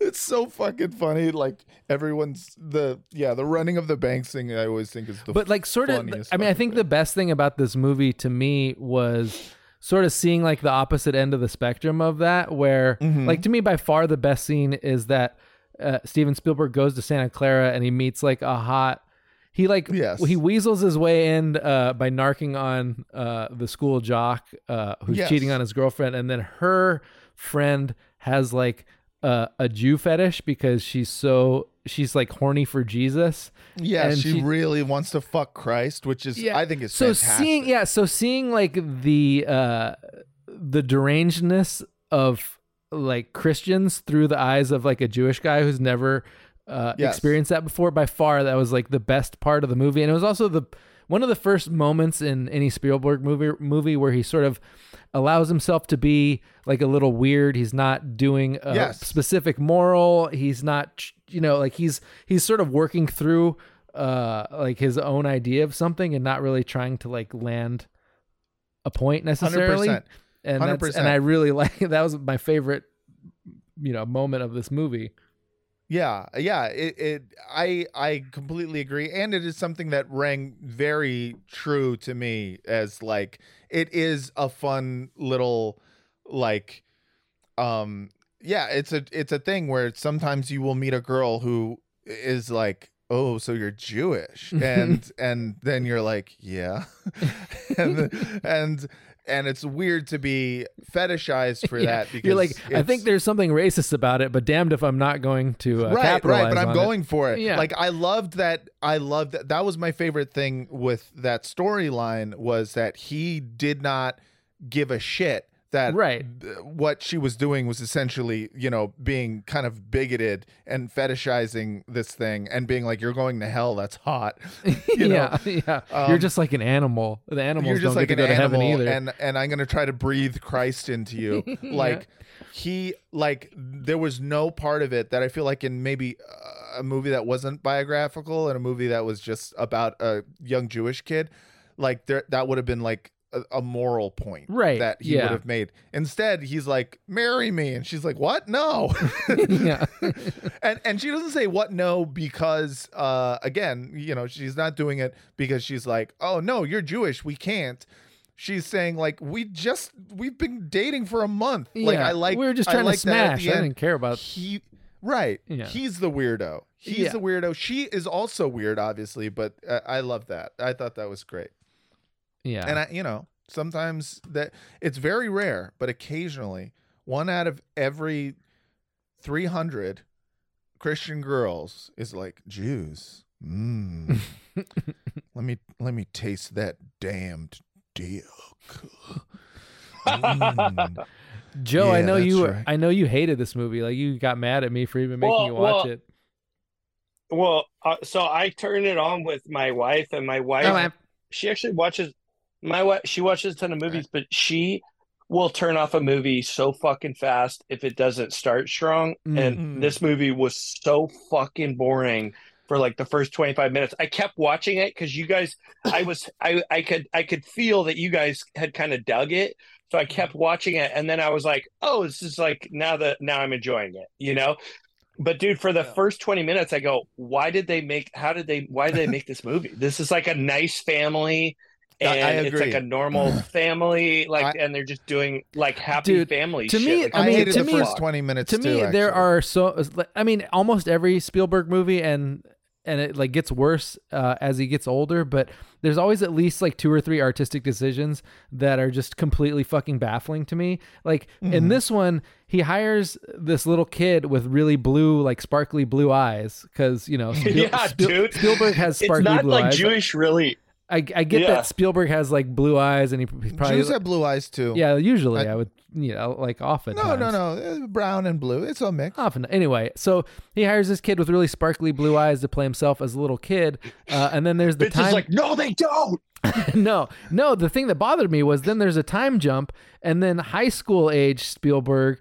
The kid ha- clearly has brown eyes or green eyes in real life, and they put these shitty fake contact lenses on him to give him blue eyes. And every like, it's hard for me not to notice because like the Spielberg face is like a close up of someone's like wide eyed look, like that is Yeah. that's his signature shot is like a close up on of someone's face while they're like in awe. So he does that a bunch of times with this guy, and I'm constantly having to look at his shitty fake contact lenses that don't look anything like natural. and I'm like, could you not have just hired either a brown eyed little kid? Or uh, Yeah. a blue-eyed CG'd a older kid, better. or just left them and said, "Who fucking cares?" Instead, you're like forcing me to the re- kid's not ripping. yeah. like I mean, they were fine, but like uh, you could have replaced one of them, or you could have reimagined yourself as someone with fucking brown eyes. Like, wh- why would Yeah. you do this? Uh, yeah, Yeah, I mean, I I don't. I actually didn't notice that at all, but um, that's because I'm not racist. I just Um, noticed bad contact lenses. It's like I you don't can see. eye color.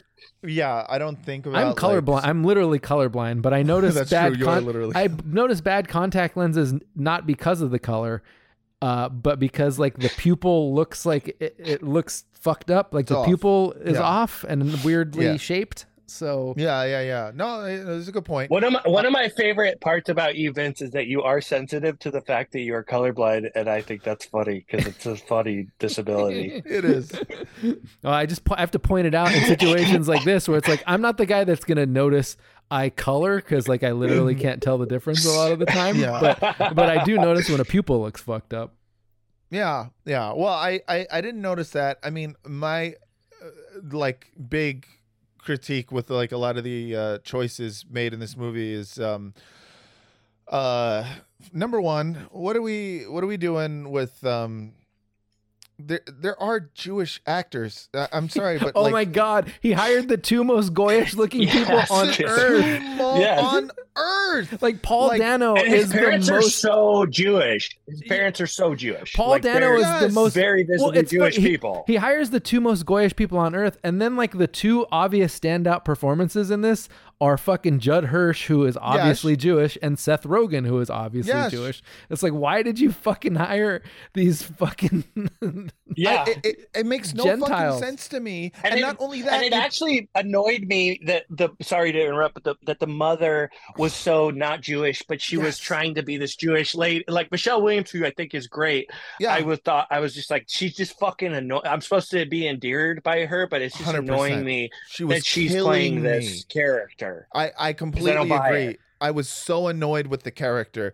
I was even more of the- annoyed with Paul Dano because he's just like too young for that role. He's, Honestly, he's like four though, or five bro, years, What the four or five years younger than Michelle Williams, and he looks even younger than that because he like cannot grow facial hair. And it's like Right. I like him as an actor, but holy shit, could you? No, He think he's shreds. He's a, he's shreds. He's a fantastic actor. Although I will say, in this movie, I think it's the first time I've been like, oh, No, yeah. he can't Yep. cry. Well, oh, I didn't notice that. I just noticed that like, wow, this is so he's so miscast for this part that Oh, he's com- completely Yeah. miscast. But there's a point at which he like is like crying, Mhm. uh, and he can't. do- He has like the opposite DiCaprio thing, where like DiCaprio could only cry for like most of his career, yeah.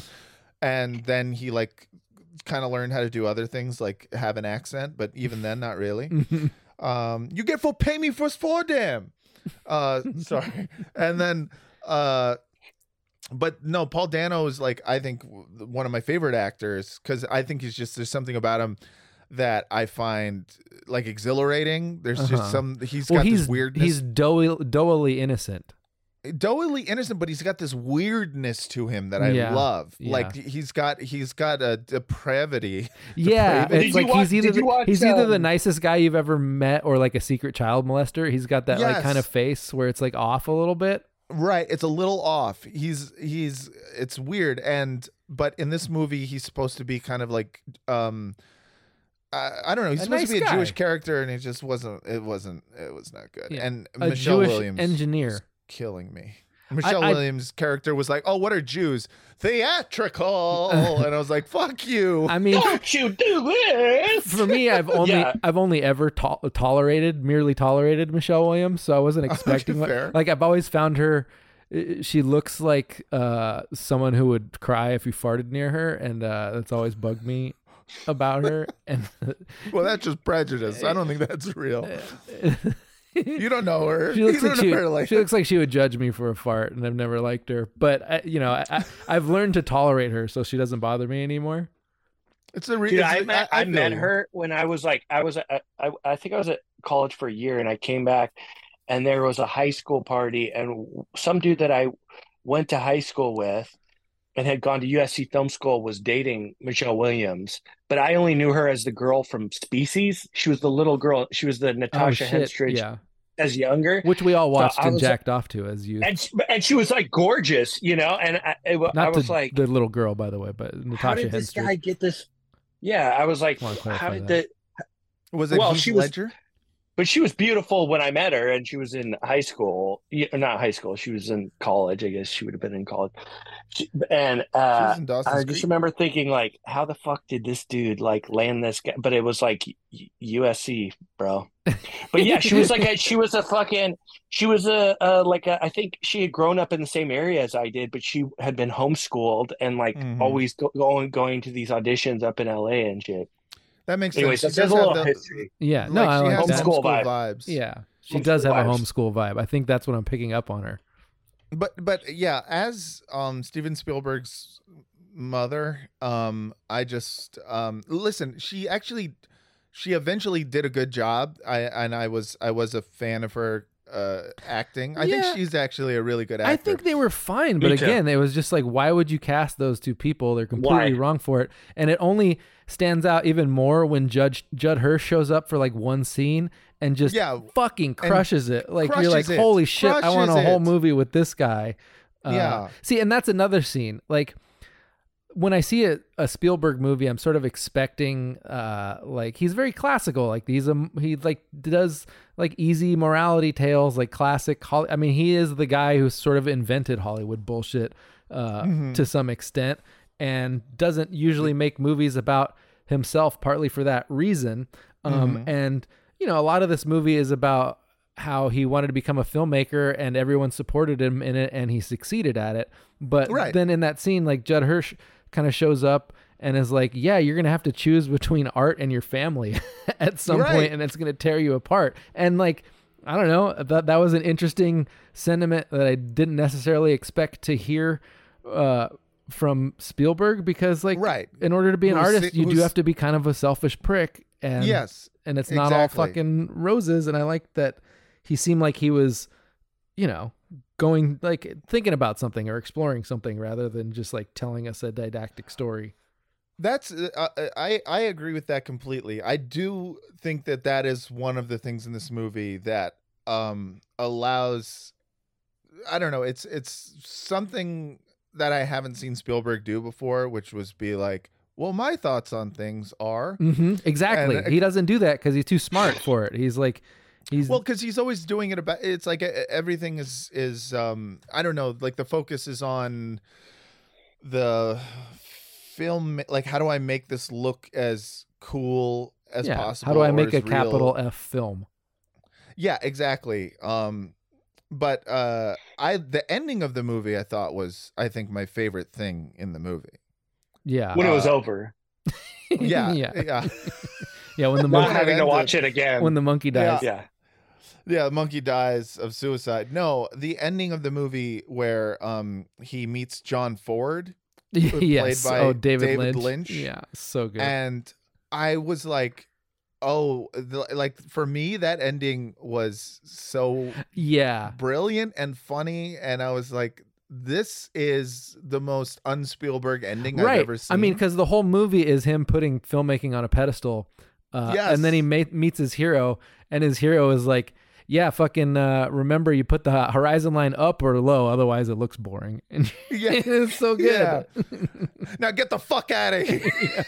yeah i think there's also um i think people like spielberg who wanted to be uh like to do art from a young age and like always knew that like they spend their whole lives sort of studying art and that does kind of hamstring you from having a, a story having to from being able to tell your own story because like your own Mhm. story is uh inherently going to be like meta where like a filmmaker learns how to like make a film or learns to like if you spend Mhm. your i mean like i spent my college years and grad school years like learning how to write uh Right. which then you're like well what the fuck am i going to write about the process of me learning to write like it's a weird right. it's a weird thing that you end up having to do Yeah, yeah, And I- yeah. Your life experience isn't uh isn't you, you look at your own life experience and you're like I, I, I gotta make a movie about me making movies. Right it's going to be annoyingly essay about how I write self-referential yeah exactly yeah, and I thought he sort of did a decent job. Even I think that's probably why he is in his late seventies before he made this movie. is he in his late seventies? He's like seventy five or something like that. oh my god. yeah. That's interesting. They they really only make writer movies about journalists because journalists are actually like, doing stuff, but Yeah, they're they having- rarely make like a movie about a writer writer because it's like, what the fuck are they going to show right. him in front of a laptop thinking hard? Well, it's funny because like you look at all like uh, old mo- older movies, like old Hollywood movies, like half of them were about working in the movies. Yeah. because it was like back then, all the writers were like, "Well, I don't know what to write about. Um, uh, write about making the movie we're making. Yeah, let's Yeah. do that." Um, and and now it's like, whenever you see a movie about like Hollywood or whatnot, it's like. On that note, you got to see Babylon. oh, I do. Oh yeah, it's like What's Babylon about? Babylon is about it's like the story that you've seen probably a hundred times where it's like a bunch of silent film stars partying and then talkies come in and like it it fucks Ooh. up everything and I and I'm watching that movie going I've seen this so many times. I've seen this like in Singing in the Rain. I've seen this in The Mhm. Artist. I've seen this in Hail Caesar. I've seen this in like Boogie Nights is like another version of it. Like it, they've made Sure. it so many times, and he makes it again, and it's three hours and ten minutes long, and it fucking rips the whole time. Really? Yeah. Okay. Yeah. Wait, who's who, who made this? Uh, Damien Chazelle, like Damien the, the guy who Chazelle. did uh, Really? La La Land and Whiplash. Yeah. And it's really good the whole time. Well, I mean, the fucking whole first scene is like a just like a cocaine fueled orgy where people are like fucking in corners and some guys. Yeah, I love so, that. and, pissed on. and, and sucking. Are they sucking? yeah, there's, well, there's a golden shower Fucking scene and in like first five minutes. They do. Oh, yeah. They do piss. They do pee pee. pee-pee Yeah, oh, and there's, fucky there's sucky? pee pee. wow. I feel like pee pee is finally getting normalized, and I like that. and not, not saying. It's Yeah. n- not. I'm not saying it's piss anything I want right. for me. But what I'm Yeah, yeah, saying yeah. is like people like if you watch like some older pornography, you, I feel like the women who are getting peed on they don't like it. Mm, But nowadays it's just like, like it. yeah, I love I love getting peed on. hmm And I yeah, I, I hated when people used to tell me that women didn't like getting peed on. I was just like, Yeah. yeah, fucking right. They love it. And then They're you gonna like, act you like they don't. Yeah, because it's like first it's like come, but there's more.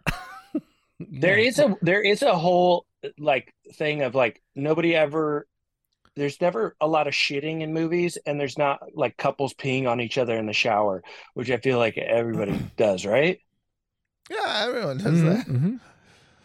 Do you Oh do yeah, that? just to So- just to yeah, just to fix. If to I'm in the shower with foot, my really. wife, I'm I'm gonna pee on her leg at some point. oh a- yeah, no, obviously. I, I thought Right. you meant like Yeah, one of you gets exactly. But that's knees. never been in a movie. Nobody does that in a movie. And it's everybody does it. They should have put it in was- the Fabelmans. I think the Fabelmans would have been improved, like Yeah. at least fifteen A to twenty bit of pee. percent if there was a little bit of pee pee in there. yeah. A little pee, just a trickle. I was gonna say too, it's funny watching uh Spielberg movie with somebody like my wife who is younger Right. than me and didn't like grow up watching Spielberg movies and like watches even just like a 90s movie and goes this is so fucking corny mm-hmm. because it's Oh, like wow. the era of like Hollywood movies. And she was like 2000s like fucking Eternal Sun you know when she started paying attention to movies it was like Eternal Sunshine.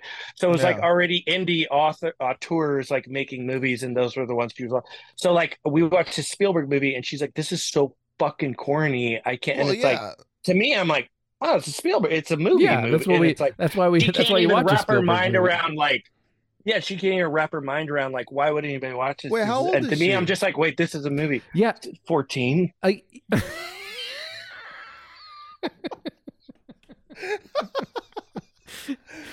no, no old is she's she?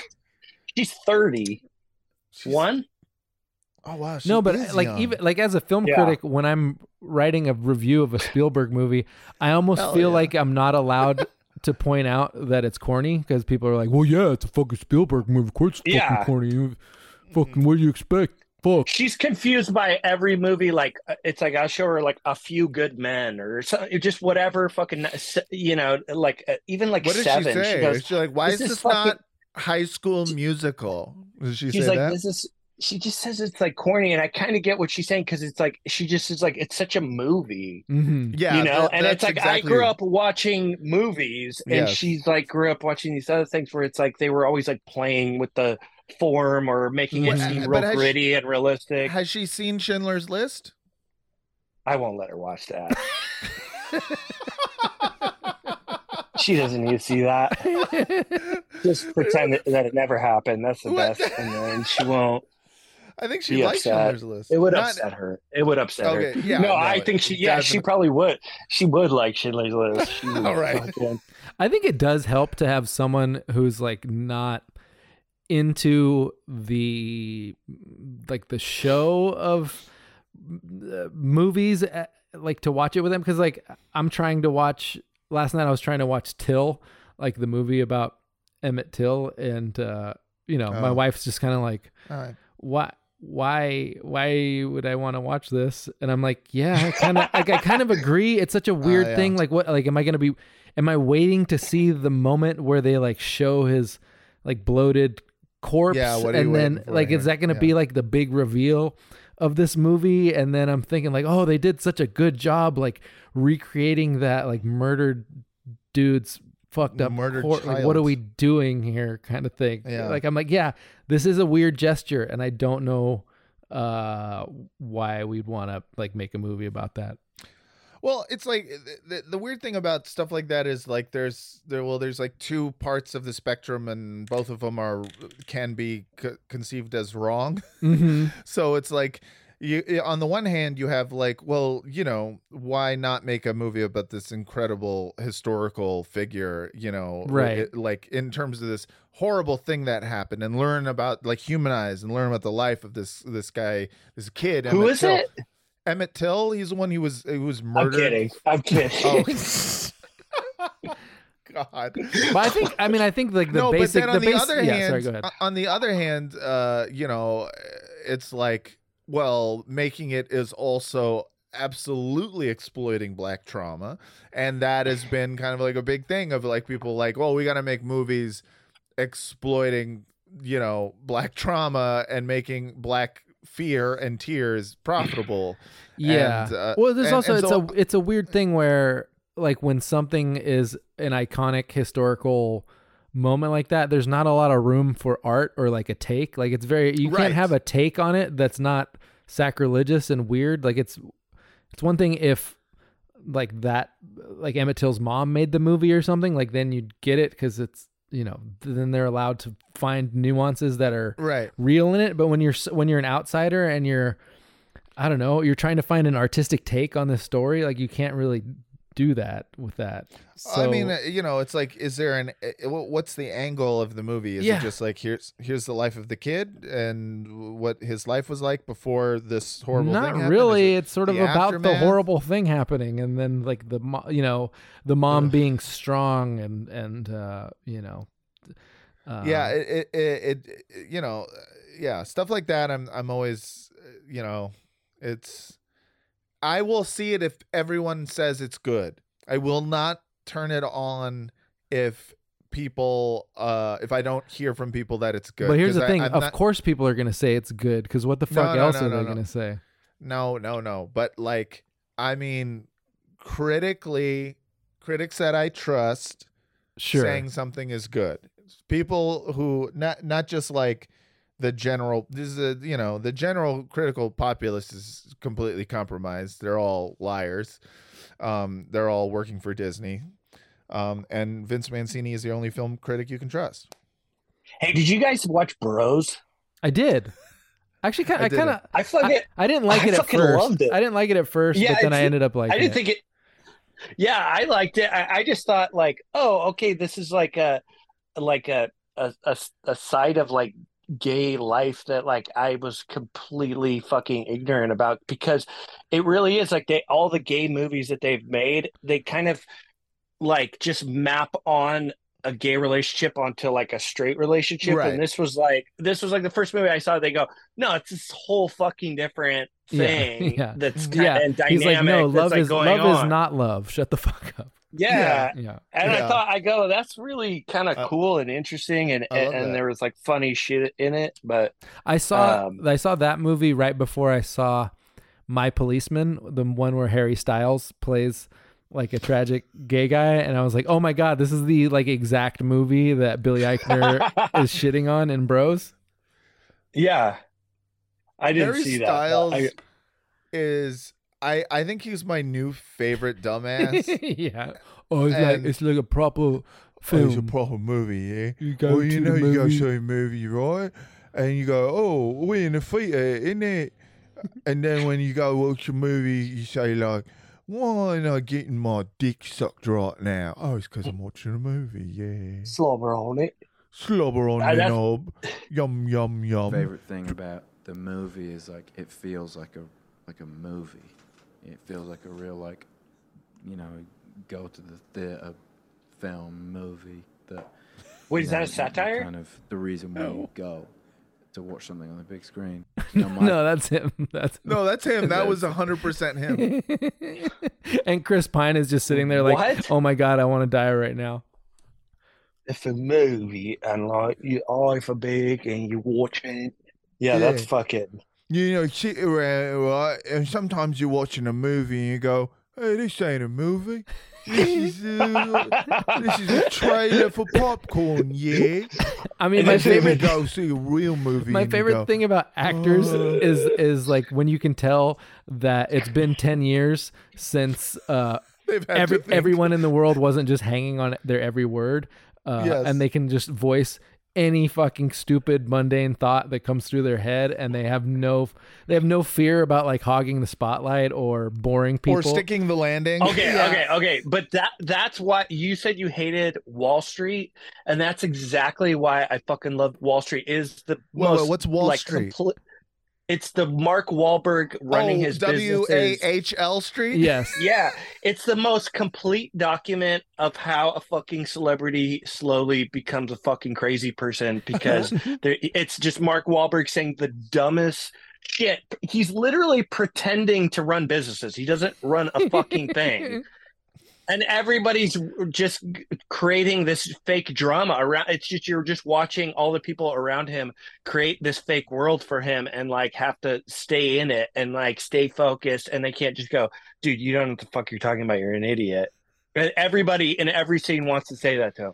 That's why it's good. yeah I, I, I just i want to love it. Live see for it. I want to see like a Tim and I want I want Tim and Eric to get a hold of the footage for Wahl Street and then just like sort of recut it, uh, like however however they want because it's Yeah, like yeah. you can tell the editor and the director are working for Mark Wahlberg in Wahl Street and so it's uh, Yeah. it's very geared to like towards making him look smart and like a businessman and like he's doing a lot of hustling and shit.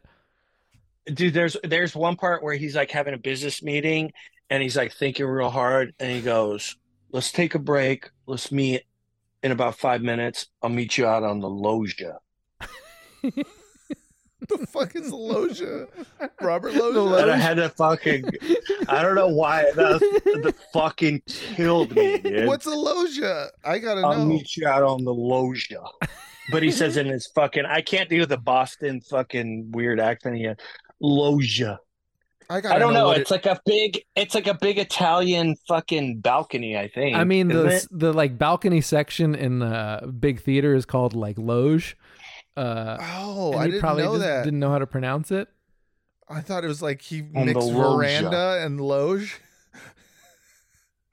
that rules. But But he- there's Mark Wahlberg becoming like the I don't know, like a success win Tradcath is yeah. I I like it because he's becoming more and more a like um the most honest version of himself as he's Oh, yeah. getting older. Yeah. Like this is like who he is um is like everything he's doing is not who he is on the inside, but it's who he like aspires yeah, to be on it's the like he's inside. slowly reverting back Yes. to uh, a mass hole, but he has to filter Yes. it through being like an annoying Hollywood guy for the last yeah, 25 yeah, years. Yeah, he's got to be a chill but he- asshole. He's like the guy that he like comes in to every room and he's like giving noogies and like pushing people around and everybody's like, dude, fucking, th- they just want to go Yes. fucking stop, dude. No, And- he's doing and- but they he's can't do it. They have to go, oh, Christ. Mark, Mark, okay, okay, Yeah. Mark. Yeah. Noogies for Christ. It's he's so doing great. noogies for By the way, Christ. and he's like, now he's- I only I only blind Ju- uh, Jews. No, that's, that's right. like, dude he's you know- doing some movie called um it's called like father i don't know Father Stu. Stu? We Yeah. we saw father it. stew yes We watched and, it. and It you're was watching it, and he's insane, making this- dude. yeah he's making this movie and you go this looks like the biggest piece of shit i've ever seen and then it's this girl and she's talking about the she wrote the movie and she's getting to direct it and you go and she's like real hot chick and you go "Who- how the fuck did this girl write a movie and they made her make a movie like she doesn't know what the fuck she's doing this just sounds like this and this is clearly the stupidest movie and then it's like i I had to google it and she and mel gibson's in it she's mel gibson's girlfriend Yeah, she's Mel Gibson's girlfriend that he That's- met on like the that's right. competitive horse circuit. it's Yeah. perfect. Uh, yeah, me and this girl here, she rides a horse. And I said, Dude, uh, what are your thoughts about the Jews? And you, you, have you ever thought about the Jewish question? And she said, yeah, I am not a fan of the Jews. And I said, neither am I. Would you like to do a movie? Yeah. And it's very hard to, I can't keep the accent straight.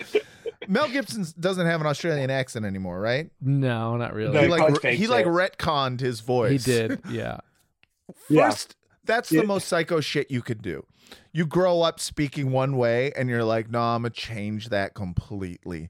Is psycho to be like I'm an American now, so I'm gonna speak with an American accent. I get that you're a good actor, but that's fucking weird. That's like me moving to England and being Yeah. like, "Oh, I ever see some movie, yeah? Oh, we thought it was me, yeah."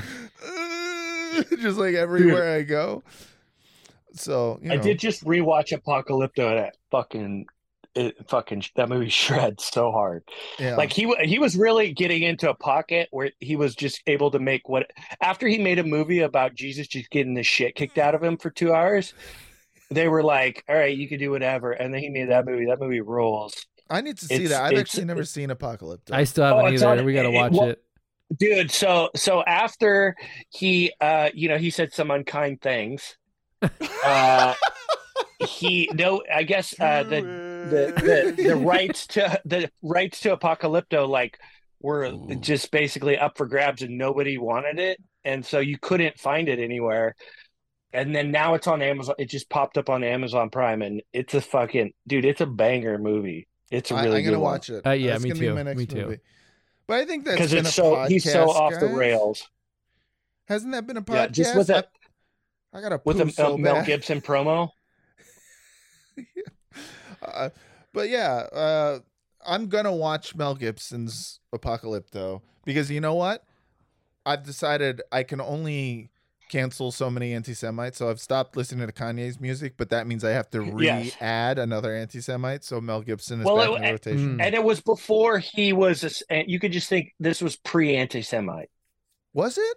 He ha- yeah, it was. He hadn't come out as an anti-Semite Oh, quite yet. Oh, that's right. He was. He made He was coming off of Passion of the Christ, and, then people- everybody was right. like, I forget for some reason I have those linked in my head. It was Passion of the Christ, and then immediately after he was just like the Jews, and Yeah. or, or uh, but no, it was like Passion of the Christ, wa- in which he wasn't saying anything about the Jews, but Right. wasn't he?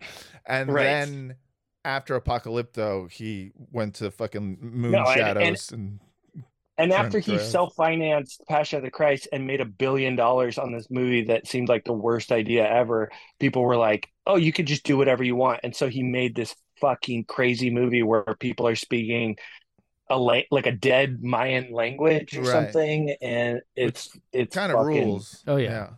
dude. It's bizarre. Anyways, It's hot stuff. check out Mel Gibson wherever you get your Check him out. podcasts. Uh, Father Stu. Father Stu. Uh, Joseph. Hey, by the way, I what?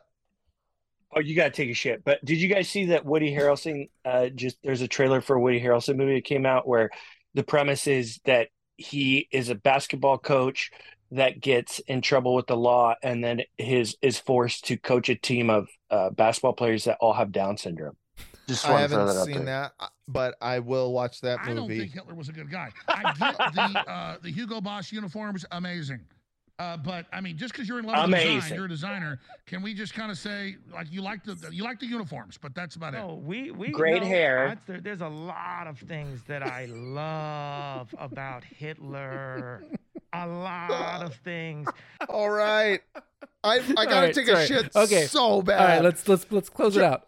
Joe Sinclitico, thank you so much for coming him, uh, coming on the show. Uh, follow him on all of the platforms at Joe Sinclitico. Uh, Patreon.com slash Frotcast for all these episodes you're listening to. Frotcast at gmail.com for all your questions, comments, concerns. Vince, what is the Google Voice number? 415-275-0030. All right, everyone. Thanks again so much for listening. And until next time, good night and good chins. As humans, we're naturally driven by the search for better. But when it comes to hiring, the best way to search for a candidate isn't to search at all. Don't search, match with Indeed. When I was looking to hire someone, it was so slow and overwhelming. I wish I had used Indeed. If you need to hire, you need Indeed. Indeed is your matching and hiring platform with over 350 million global monthly visitors, according to Indeed data, and a matching engine that helps you find quality candidates fast. Ditch the busy work. Use Indeed for scheduling, screening, and messaging so you can connect with candidates faster. And Indeed doesn't just help you hire faster. 93% of employers agree Indeed delivers the highest quality matches compared to other job sites. according to a recent Indeed survey. And listeners of this show will get a $75 sponsored job credit to get your jobs more visibility at Indeed.com slash podcast. That's Indeed.com slash podcast. Terms and conditions apply.